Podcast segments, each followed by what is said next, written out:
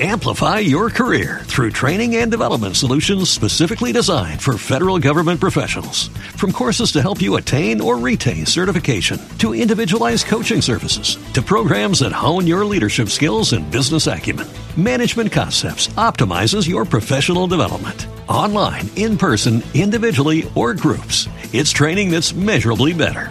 Learn more at managementconcepts.com. That's managementconcepts.com. What if you could have a career where the opportunities are as vast as our nation, where it's not about mission statements, but a shared mission? At U.S. Customs and Border Protection, we go beyond to protect more than borders from ship to shore, air to ground, cities to local communities. CBP agents and officers are keeping people safe. Join U.S. Customs and Border Protection and go beyond for something far greater than yourself. Learn more at cbp.gov/careers. Welcome to another episode of Express Conversations, a podcast where eminent voices from the world of politics, sports, business, and the arts talk to us about their life and work and issues that really matter. In this episode, Union Minister for Women and Child Development, Smriti Irani, was in conversation with the Executive Director of the Indian Express Group, Anant Goenka, and the National Opinion Editor, Vandita Mishra. Changing roles have marked Smriti Irani's career. From the lead character in a primetime television series to a Lok Sabha candidate who wrested the Gandhi family bastion of Amethi in the 2019 elections to a member of the cabinet where she, most recently, piloted the Prohibition of Child Marriage Amendment Bill of 2021 which seeks to raise the legal age for marriage for women from 18 to 21 years. Irani is now an author too. As five states go to the polls next month, Smriti Irani will be among the star campaigners for her party. Fluent in several languages, Irani has emerged as one of the BJP's most significant voices, both inside and outside the parliament. As the Women and Child Development Minister, who earlier held the HRD and the IB portfolios, she has introduced several landmark bills in the parliament. Her ministry also amended the Juvenile Justice Act, while the long awaited Trafficking in Persons Prevention, Care and Rehabilitation Bill of 2021 is to be introduced in the Parliament soon. This conversation with her ranges from the upcoming elections, education, women's issues, and a lot more. Here it goes. let's start with UP because that's always the hot state and the hot topic of conversation even now. You know, you've had an incredible experience. And as has been said many times, you've done something quite audacious, quite commendable as an outsider to watch. Your own experience in UP, how did that happen? And where do you see the situation politically in UP today? I think those who are in the know of the politics and the mechanisms of how socially UP has evolved over the years can ascertain for you a BJP victory in the forthcoming assembly elections. From my personal experience, my own grandfather, my dada is from Uttar Pradesh, from Moradabad. So my memories from the state are plenty. However, my political memories are also distinct. I've had the greatest privilege of serving in the constituency Lok Sabha Amethi, which is quite interesting demographically also because one Vidhan Sabha of Amethi lies in Janpad Rai. So it's not as if uh, Amethi is uh, too far from the political precipice of Raebareli. We find that it's intertwined between these two districts and a smattering of a few villages from Sultanpur. So if you look at the positioning of Amethi today, it has uh, a female MP, but then there is one in Raebareli and one in Sultanpur as well. I've had the privilege of uh, contesting from Amethi in the year 2014. And uh, I had just 22 to 25 days of contest then. And BJP had never clocked more than 30,000 votes. But in that 22 to 25 days, our transition was from 30,000 votes to 3 lakh votes. And that in itself was significant for me personally. For me, it meant as though there were people waiting for change. There were people waiting for an option. And I knew the social circumstances of those who voted against the Gandhis. Many were ostracized for years. Many were brought to many illegal methodologies of pressurizing them to walk the straight Gandhi family line. I knew how difficult and what a challenge it was for those voters to come out. And it was a promise for me that I will stay with them for the next five years till BJP pronounced a new candidate. I kept saying that I do not know who the candidate will be, but I asserted that whoever it be, BJP will win the seat. It, yes, sounds audacious. At that time, it sounded as an impossibility, but my belief stemmed from the people's participation that I saw around me. I'm grateful that my party considered me yet again as a candidate from Amethi, and we could bring victory to the Bharatiya Janata Party there. Like the former MP of Amethi, I would not make disparaging comments about the citizens of Amethi. They have been more than warm, they've been more than kind, and it's been an absolute privilege to serve them. Ma'am, uh, you were defeated once and yet you came back and then you won such a famous victory in Amethi. You defeated a Gandhi in the Gandhi Bastion. You are also one of the BJP star campaigners, not just in UP, you would be a star campaigner wherever elections take place, but particularly in UP, given your connection now. Are you also worried at the kind of campaigning that we are seeing already that has begun? like you know the latest uh, we heard was that uh, the chief minister said that it would be a contest between 80% and 20% so are you worried that there is an escalating polarization that has begun already I don't know why you do not see polarization when the Samajwadi Party leader speaks about seeing Lord Krishna in his dreams. I don't know why you don't see polarization when you have Mrs. Vadra go and pay respects at a mosque I don't see why you don't see polarization where Mr. Gandhi wears a janeu over his coat. Why the taunt of polarization or the question thus posed only with regards or in reflection of a BJP leader? That Mr. Yogi has embraced the Hindutva way of life is not unknown to anyone. And it is his uh, position irrespective of his politics. But I think that the fundamental basic foundation on which the UP elections are being fought are on the issues of development one cannot deny the number of interventions that have become a part and parcel of everyday life in UP, which oscillates from, let's say, construction of homes for the poor. In fact, my district was position number one in the entire country under the Pradhan Mantri Gramin Awas Yojana.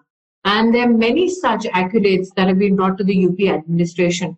But one must recognize that we've had five years in governance and in seva and we have tried to bring these fruits of development to an area where issues of development were not of political or electoral significance. So I'm grateful that today in the electoral battlefield of Uttar Pradesh, issues of development have become significant.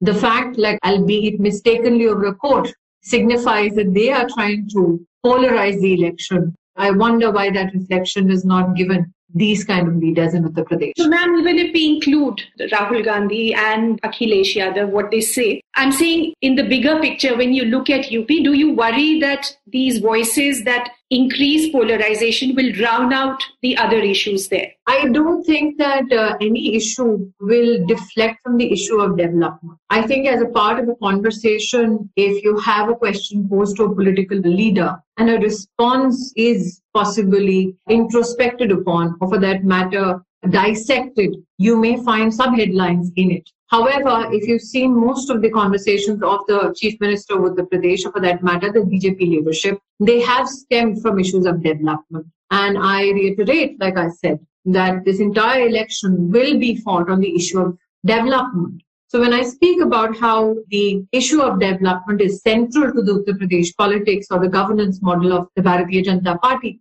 I must remind you that recently the chief minister was in my constituency and we spoke about infrastructure which was never built in a constituency which saw the Gandhi family for 50 years, a family that had befriended every political organization in the state of Uttar Pradesh. Samajwadi Party and BSP were extremely close to the Gandhi family and they were a part of a coalition government. However, to keep the fruits of development away from people, given their political partnerships, is something matter of conversation among citizens, amongst voters. So I don't think you can deny that this election is as much about development as much it is about the bad legacy of governance with regards to Samajwadi Party or the Congress Party.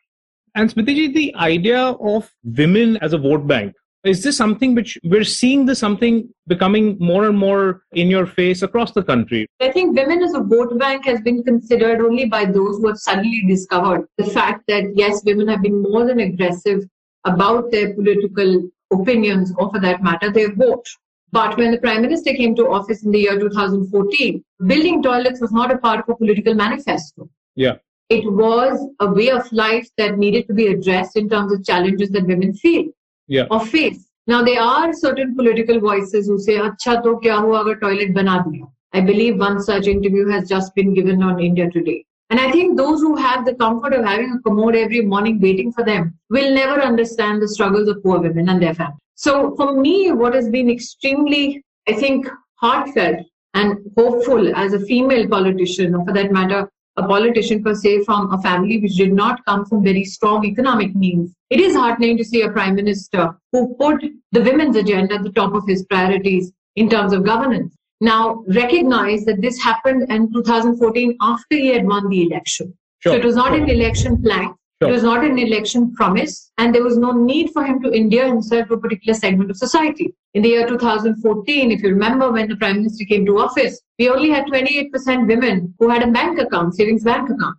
Now, that was not a priority for any other, other government. I am yeah. grateful that the Prime Minister prioritized that to ensure that there is financial independence that is accorded to women. And these are women who also were never allowed access to credit for small enterprises. The resounding success of how Mudra was accessed by women in this country, especially those who operate small businesses, is a matter for celebration for everybody. And like I said, let me reiterate, let me remind you, these were initiatives that the Prime Minister undertook when he just came into office. Right.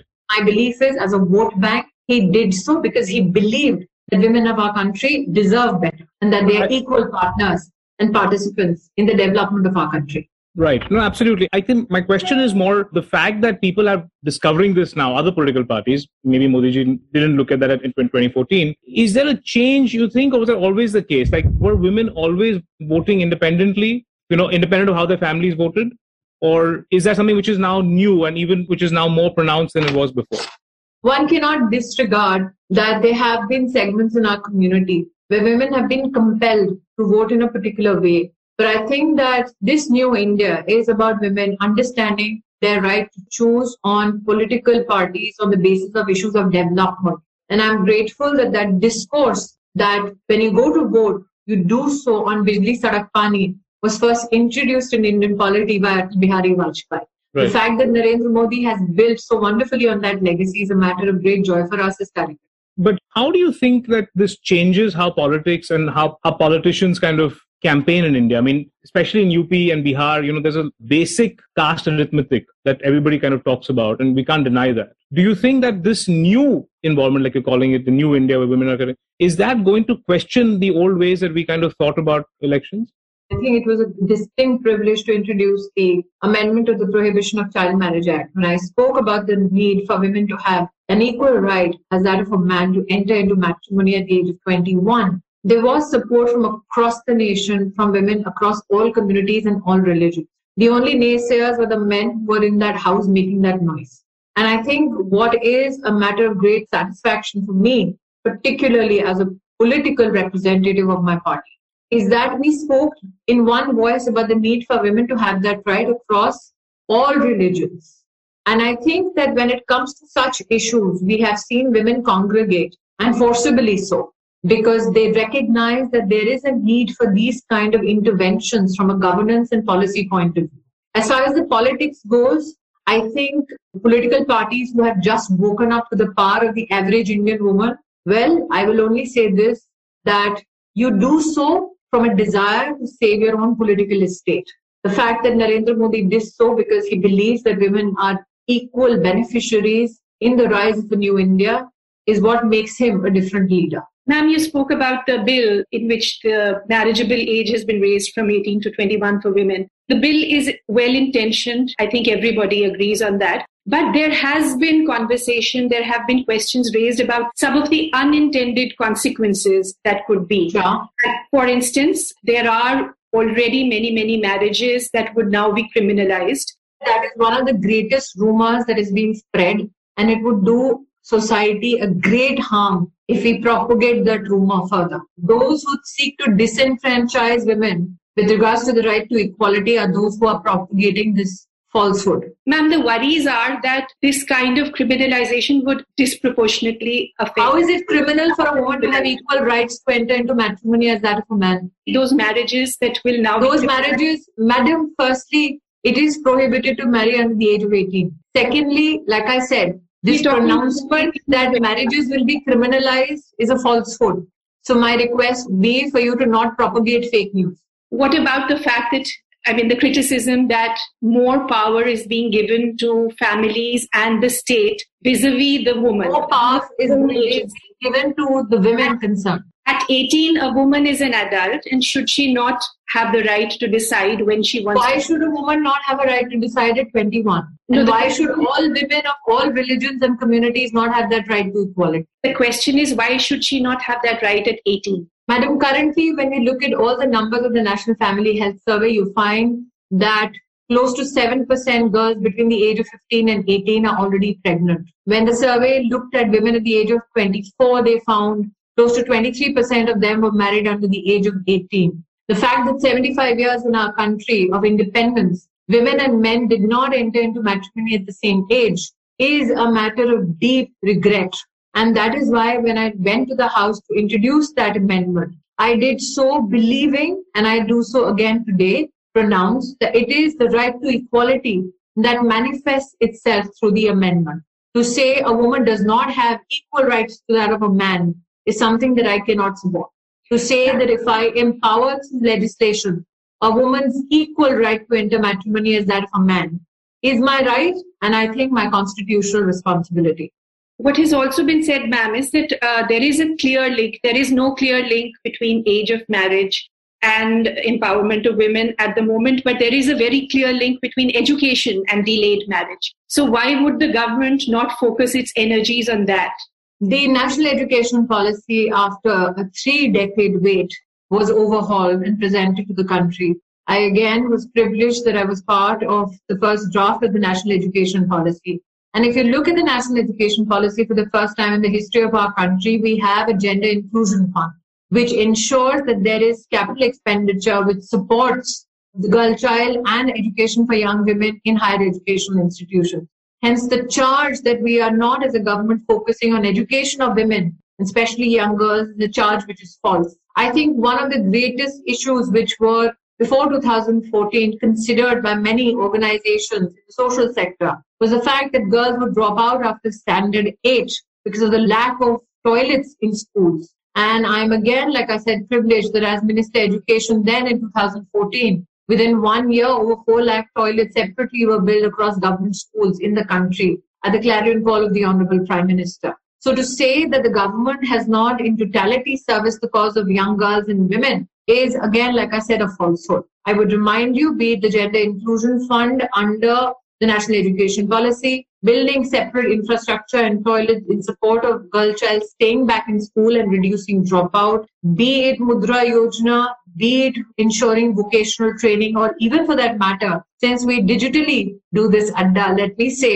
when the Prime Minister pronounced the Digital India program, I remember there were many sniggers in the opposition. But today I am happy to report to you that over 2 crore women, especially from rural India, now have been made digitally literate under the Pradhan Mantri Disha program. If I can just maybe again go back to the larger picture here about the role of women in India, because you're sitting on a ministry which is clearly a subject area where the Prime Minister spent a lot of time and effort on. Your vantage point as somebody who was India's favorite Bahu and played that role, and now you're in this position in government, what are the few things that you think that you would like to urgently focus on in regards the role that women play in society, the role that women play in families in India today? How much has that improved from what you think should have in the past, and where do you see it going?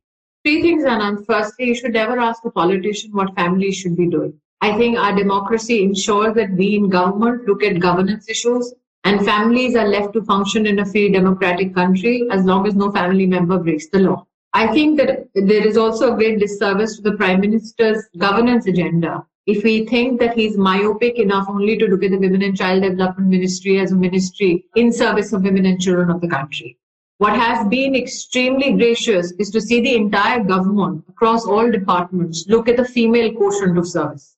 So, as was pronounced in the last budget, the gender budgeting, I think, surface of each ministry is under evaluation, and a report is to be given to the finance ministry, which means that when a road is built, what are the number of toilets made available to women through that journey is a matter of consideration for governments at the center and the states. when we talk about, let's say, medical education, or for that matter, even the health systems of our country today, there was a pronouncement falsely made that maybe there is a gender divide in how the vaccine is being made available, which was turned out to be an absolute falsehood. So I think that when you look at the government in totality, what brings me great satisfaction is the fact that women are at the fulcrum of Modi ji's governance agenda. Insofar as how do I personally see women's roles evolve, I think that there are two, three areas which need consideration. And I had done this on a personal level.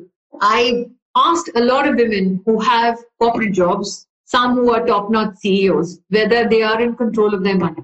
And many said that they make financial decisions only up to a certain amount in their own personal lives, but leave the rest for others to consider which means that when it comes to decisions and voices on the table, yes, we have now more and more women becoming part of the decision making process. But for me, true empowerment is about how much of a control do you have on your own capital. For that matter, how many, let's say, assets do you own? And how much it is your decision to have that ownership. So for me, when the Prime Minister announced his housing policy, what made me extremely jubilant was the fact that he insisted that the right of ownership be given to women as well. And that has been, if you look at his governance journey from Gujarat, that has been his policy even when he was Chief Minister of Gujarat. And if you look at even the gross enrollment ratio for young girls, that has gone up.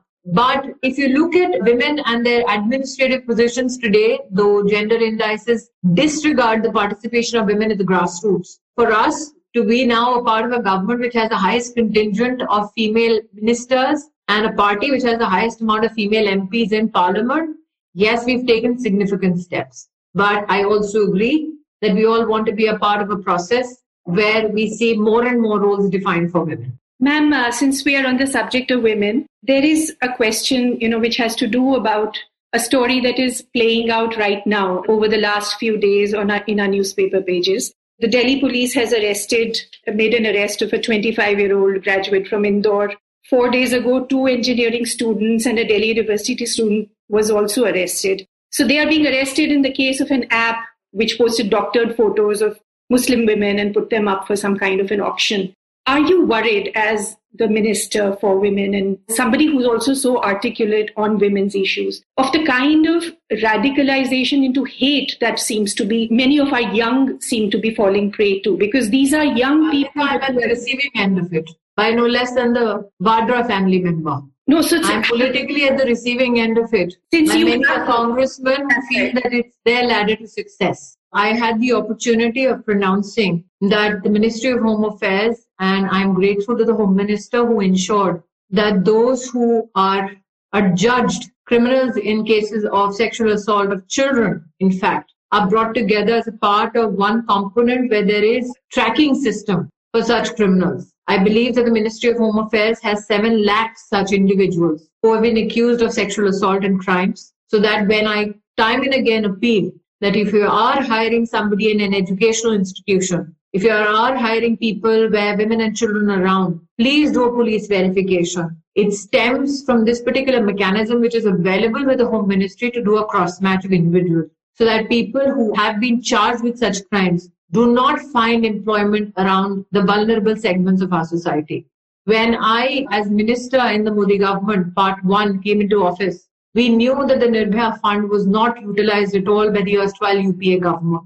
Since 2014 till this day, as we speak, over 9,000 crores worth of projects have been evaluated and money has been given to states since law and order is a state issue. We, and I'm grateful to my colleagues in the law ministry, we set up over 1,063 fast track courts under which we made sure that one and a half lakh cases were pending. We had a resolution in the past one and a half years of over 60,000 cases. That was the last time I checked the data. The current data will be available with the Law and Justice Ministry. I must say here that if you today, and I've had this active engagement with the Ministry of IT and Telecom as well, that women, irrespective of their religion, have been denied their dignity on social media platforms.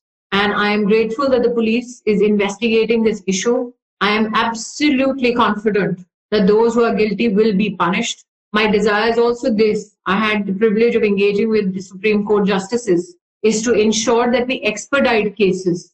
The law provides for an expeditious, I think, pronouncement, but there has been a laxity given the burden on the courts in our country. But I'm hopeful that between the police systems and the judiciary, more and more cases where women receive justice are brought to light. But I also need to use this platform to tell people that this is an issue on which, irrespective of our politics, we need to come together. I had spoken when the Nirbhaya issue had come to fore in the nation's conscience. And at that time, if you remember, there was a conversation around what impact is created on the minds of the young when they have access to pornographic material. That time, there were a few people who poo-pooed the idea and said not much, but women knew. And I think it's time to revisit that conversation. But do women get explicitly objectified only through one app? No. As we, as I came to this conversation, I had a world champion, Ms. Nehwal, who was demeaned for her political position no less by a so-called popular actor, a man who would have known better. So I think we need to look at the issue holistically, that are only men who are caught the ones that we need to be concerned about? Are those who deny the right to a woman to speak, like Ms. Nehwal had a point of view, but she was demeaned and objectified. Should such men then be brought to justice as well? Ma'am, you've been at the receiving end of misogyny. So, my question is that from the time that you entered politics to now, have you seen this change? Have you seen anything that gives you hope that things are changing for the better in terms of the misogyny in politics today? I think that when you only limit misogyny to politics, tackle the issue in a very limited fashion. Misogyny is something that is. Uh, no woman in any walk of life is bereft of it. What brings me great hope is the fact that we are today open enough to converse about it. What brings me a little bit of satisfaction is that when such issues come to the fore, women are no longer completely demeaned. So this is for all individuals who stand up for women, irrespective of their politics or their ideology. For a woman's right to speak up, speak out. But I also hope, Vandita, that women, like I said, it is not a left wing, right wing matter. But I hope that there is enough outrage when women, irrespective of their political hues and religion, are given that same amount of protection, are given that same amount of consideration that you give today to, let's say, as a part of this particular question because she spoke so much about you know just misogyny and just I guess societal misogyny and just not you know going outside of politics. I want to just bring you back. You know, we had a conversation with you under the screen banners nine years ago. I was in the audience then. I won't waste time queuing up the video because we're running a little short of time. But you know, you said something very interesting that that kind of struck me then, and I want to bring that up and kind of connect that to this conversation. You said then that you found it empowering to be a television actor more than in cinema. That being an actor in TV was more empowering than in cinema. And I was very surprised to hear that because my impression of Indian television was that, you know, it's largely quite regressive, especially when it comes to treatment of women. The way women are portrayed in media has always been like that. And I always thought that it was actually cinema that was actually pushing the envelope. But you said it the other way. I would like to ask you your view on that and your view on the evolution of women in media, especially now in the OTT world. I think my position still stands, Anant, because in television, at least when I operated in television, we received a paycheck on the basis of how and what we brought commercially to the table. Just because uh, we had a man at the table with us, that did not mean that we did not negotiate as hard. Probably at many a times harder than the men at the table. I remember when I started my work, I was paid 2000 rupees and uh, the male actor was paid five times the amount. And when I asked the question why, I was told, well, you don't have credentials now. So we will look at a pay packet rise only after you gain some merits or laurels.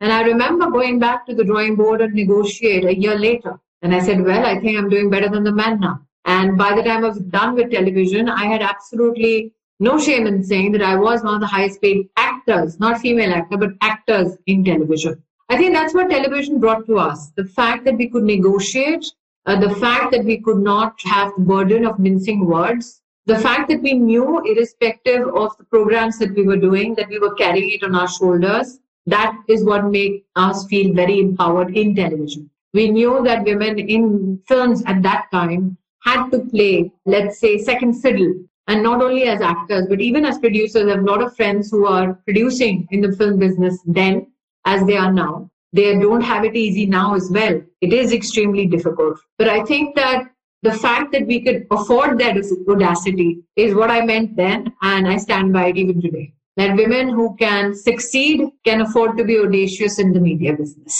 That stands irrespective of whether you are writing or whether you're acting or whether you're producing maybe it's a good time to talk about the female character and bring up the book, Vandita. Maybe we can. Yeah. So, ma'am, the book is a very racy read. I couldn't put it down once I started. You know, it's written in very clear and it's prose that moves constantly, moves you from one scene to the other. It's almost cinematic in the imagery that you use. I think it would make a film script one day, maybe.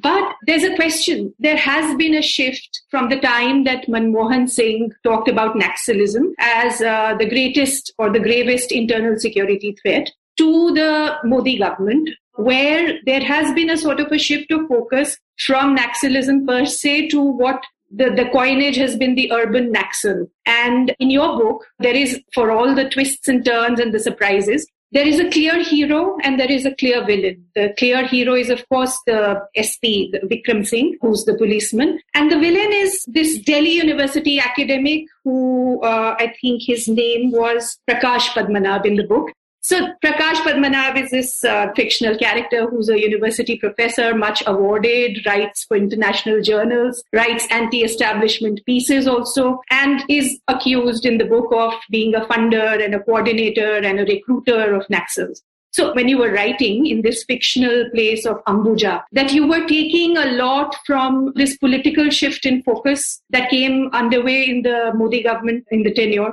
I didn't look at the book from a political prism at all, and especially not with regards to the transition that you so prescribe today between Mr. Manmohan Singh and Prime Minister Modi. I think that the book, and I've said this openly, has stemmed from a political television debate a decade ago, where one of the panelists was very offhandish about how they spoke about paramilitary forces who met a gruesome death during a Naxal attack. For me, the rage stemmed from the nonchalance with which the lives of our paramilitary forces were spoken of. Now, when you talk about the way you pronounce the villain to be, his uh, crime is not writing journals. His crime is not writing a piece or an article. His crime is actively recruiting people and arming them against the Indian state. You bring them together in one it is, it is not, I think, a tad bit acceptable to romanticize and reduce the seriousness of those who recruit youngsters to take up arms against the Indian state or bring to death paramilitary forces. So I think one needs to register the seriousness with which certain characters are being etched. If you try to find a consonance with them, with real life characters, I will just say this. This is a fiction. The fact that you look for facts in it, I think gives me a modicum of success as a writer.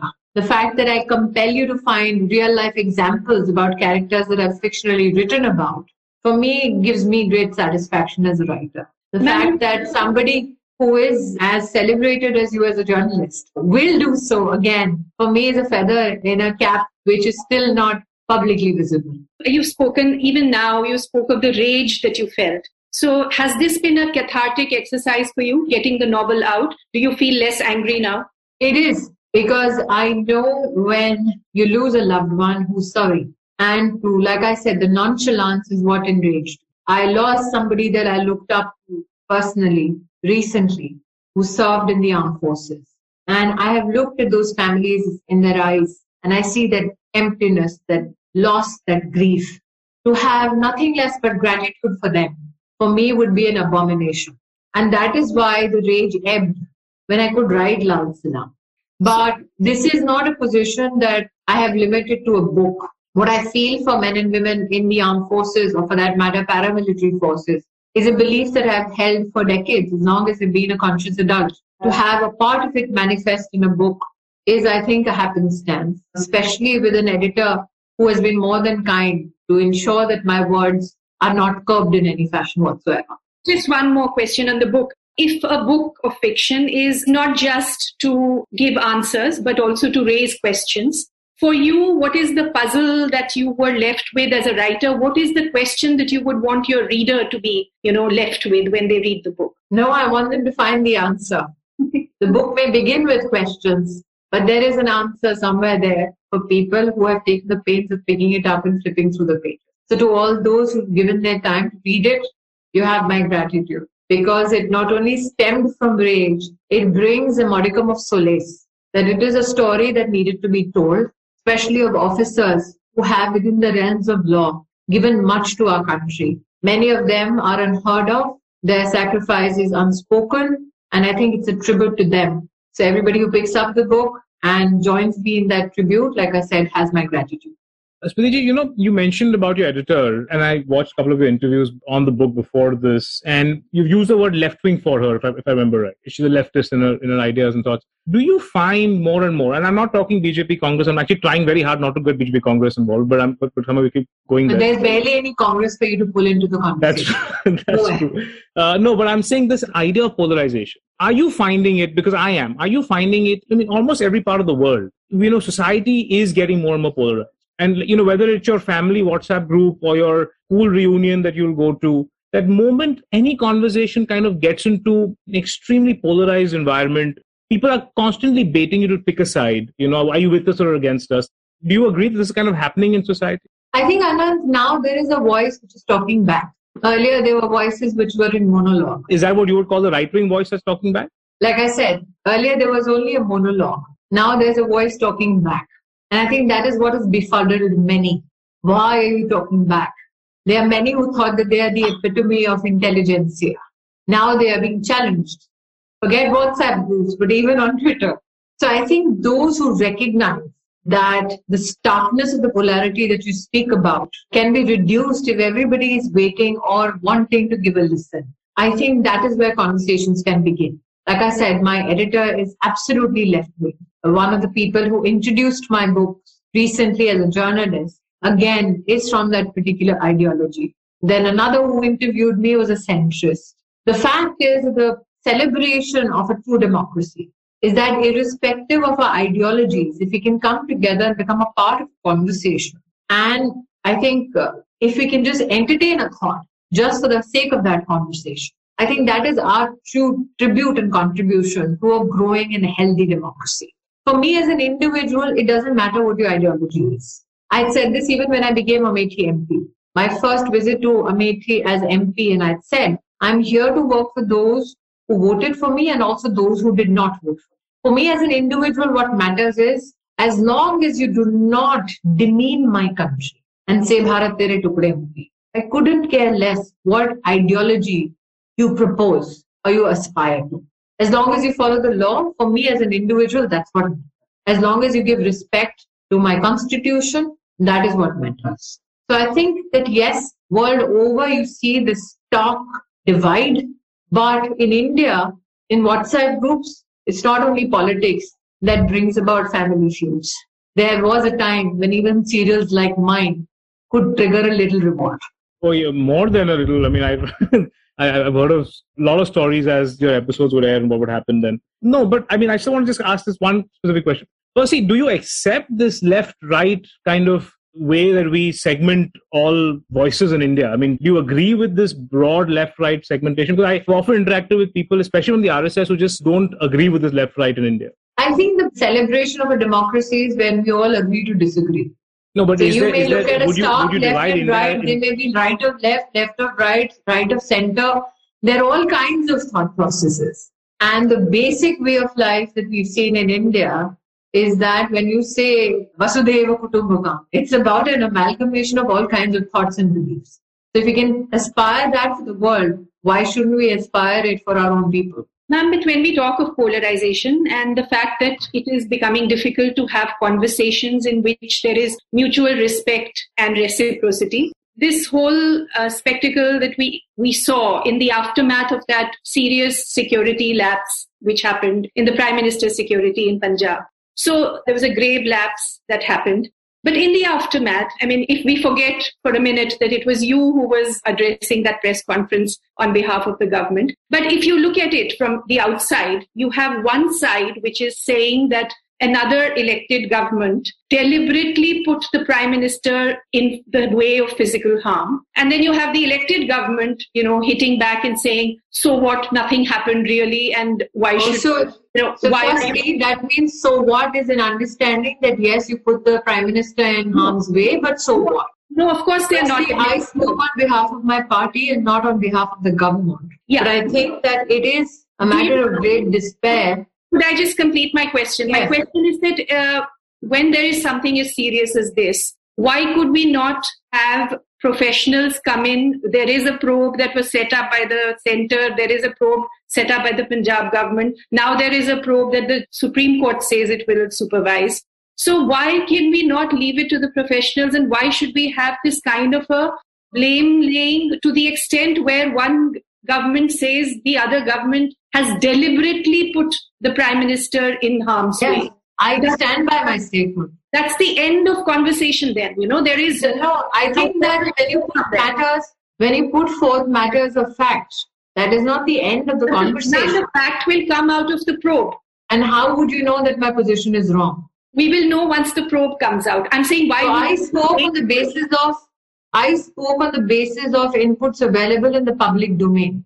Are you telling me I am to be reduced now for taking a position which stemmed from concern with regards to the Prime Minister's security and a security breach that the entire world watched and is to be reduced because the other party had something to say about it? Why was there no headline about the fact? Why is the Chief Minister of a state giving the Congress General Secretary a security brief on the Prime Minister's breach? When has that ever happened? What security clearance did Mrs. Vadra have? Why would you give the details of the Prime Minister's security breach to an individual citizen who's had absolutely no security clearance? And how is that not a headline for your newspaper? Ma'am, there are many questions here, but what I'm saying no, is... my question is very simple, Vanditaji. Why is that not a headline? The Indian Express prides itself in asking questions. Why was that question not posed? Why would a chief minister brief an individual citizen about the prime minister's security breach? An individual who does not have security clearance. Ma'am, there are surely larger questions here. Why did the security breach happen? That is the larger. Why did the DGP lie? So that is why I'm saying. So my position stemmed from the fact that these were facts available in the public domain. To say that my facts have inconvenienced certain people, well, they are answerable on those issues. To say that if I position those facts, I'm party to polarization would be a naive way to look at a serious issue like the Prime Minister's security breach. I think let's, um, we've got audience Q&A and I also have a rapid fire for you, Smriti ji. You almost um, sound like Karan Johar Anant. I hope you have a hamper ready. I okay, I will get one couriered across to Delhi. Let's start with the rapid fire. And uh, Smriti ji, the idea, yes, I'm completely copying Karan Johar's uh, format, but I find that rapid fires work for people who are also not in entertainment, although you are you've also been in entertainment, and it's quite fun. Quick answer, whatever comes to you first. Sony and Zee merger, you work with both of those channels. Is it good or bad for content creators? I would stay out of the realm because I'm in a position where I'm governing certain aspects. And as a former I&B minister, more so, should be out of comments on this issue. I think but content creators are most supported when there is democratization of means when there is centralization of resources that in fact stifles creativity. So you're saying you're concerned then about the concentration of power? no, I have absolutely no comments to make on corporate mergers. None of my business. HRD, Women and Child Development, which is your favorite? Both. Okay. Tulsi in Kyunki Saas Bhi Bahu Thi or Sita in Ramayana, which is your most cherished role? Both. In Ramayana, I had the opportunity of working with B.R. Chopra and Yash Chopra and Ravi Chopra. I think that legacy, very few have had the, I think, benefit of working with such legends. You're not winning the hamper as of now, I want to tell you. not taking Doesn't matter. I'm in governance and I'm, can you imagine me taking a hamper from a newspaper publisher? yeah, that's fair. That would be a controversy. Yeah. The one lesson India. That is how Adda will make it to the Times of India. Hmm. Uh, our last Adda with Ravi Shastri got made to a whole bunch of newspapers. But uh, but anyway, the one lesson India's favorite Bahu is going to give the to be Bahu. Which Bahu? You've announced that you're uh, that you're going to be a mother. I'm getting a damad. I'm not getting a Bahu. So what advice would you give to from from one Bahu to the other? is to not listen to your mother-in-law. is quite controversial. Is to make sure that you live happily and give equal respect to your partner. And is okay. to make sure that you prosper. That's it. We'll play a small game in the rapid fire. One achievement and one regret. I live a life of no regrets. Fair. And as so, far as achievements, I have beautiful kids.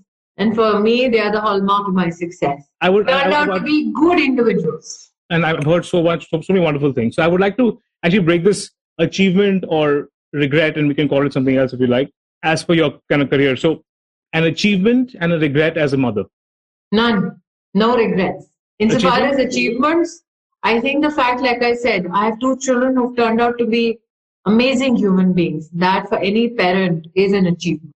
Because you can give your children the best in the world. If they turn out to be the worst of human beings, then I think that's a burden not only for your family to carry, but society at large. So I'm grateful that I have loving kids who've been more than respectful of their elders and who have contributed much back to society.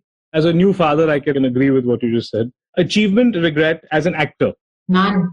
No regrets. One achievement that you're proud of as an actor? I think that I've I've done television, theater. I have also done films. So there isn't a realm in terms of the media business that I've not been a part of, including reporting for elections for a particular news channel. So if, I actually uh, I didn't know that. I didn't know that at all. Can you reveal which channel this was? Or I actually worked for Zee, not one okay. of your favorite, but I worked for Zee. Okay. And uh, there was a time when I worked for Jain TV as well. Okay. okay. So I've, I've been there, done that. Any unfinished business as an actor? None. I never look back.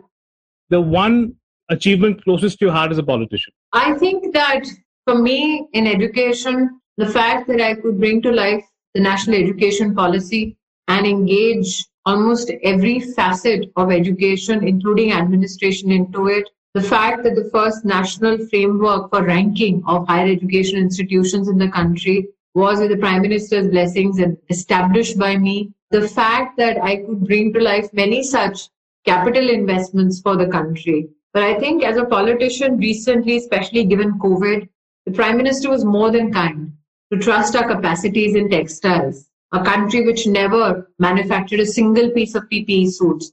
We managed from March to May become the world's second largest exporters in PPE. The fact that I had an amazing team at textiles and we partnered with industry across the country. From zero, we went to 1100 companies in just three months. That was, I think, a significant achievement. It's a reflection of my country's capacity to turn around and manufacture when the entire world was in lockdown. So for me, the policy interventions in education and the PPE success story in textiles is something that I clo- closely hold to my heart. And you didn't say Amethi yeah, in this answer? Well, Amethi for me is not mere politics. It's a life process. And that is why for me, you look at Amethi from the 2019 success. That's seven years of my life. And I look at it as a, a journey with the people that I care about. So I don't look at it politically. I look at it as a part of my personal journey. Okay, well, looking back, is there anything you feel you would like to redo, finish, you a mistake, anything you feel in your career as a politician, uh, something you've learned from a mistake you're happy you made? No, I, I, I think in totality we are people who are an assimilation of our successes and our failures. Is there one that that, that the that tenacity with which I stood up in 2014 when the entire Bharatiya Janata Party had won and lost Amethi and said to the media gathered there. Don't worry, we will win in 19. The media gathered there was more than kind. They said, let it be. Inko थोड़ा sa हारने ka sadma hai, but I knew what awaited me and my party in five years. So if you ask me today, do I regret any facet of my life? I don't. I'm here today, irrespective of my failures and my successes. You were listening to Smriti Irani on Express Conversations. If you liked the episode, do share it on your social media handles. And if you have any feedback for us, please do write at podcast at indianexpress.com. Amplify your career through training and development solutions specifically designed for federal government professionals. From courses to help you attain or retain certification, to individualized coaching services, to programs that hone your leadership skills and business acumen, Management Concepts optimizes your professional development. Online, in person, individually, or groups, it's training that's measurably better. Learn more at managementconcepts.com. That's managementconcepts.com. With the Lucky Land slots, you can get lucky just about anywhere. This is your captain speaking. Uh, we've got clear runway and the weather's fine, but we're just going to circle up here a while and uh, get lucky. No, no, nothing like that. It's just these cash prizes add up quick. So I suggest you sit back, keep your tray table upright, and start getting lucky. Play for free at LuckyLandSlots.com. Are you feeling lucky? No purchase necessary. Void where prohibited by law. 18 plus terms and conditions apply. See website for details.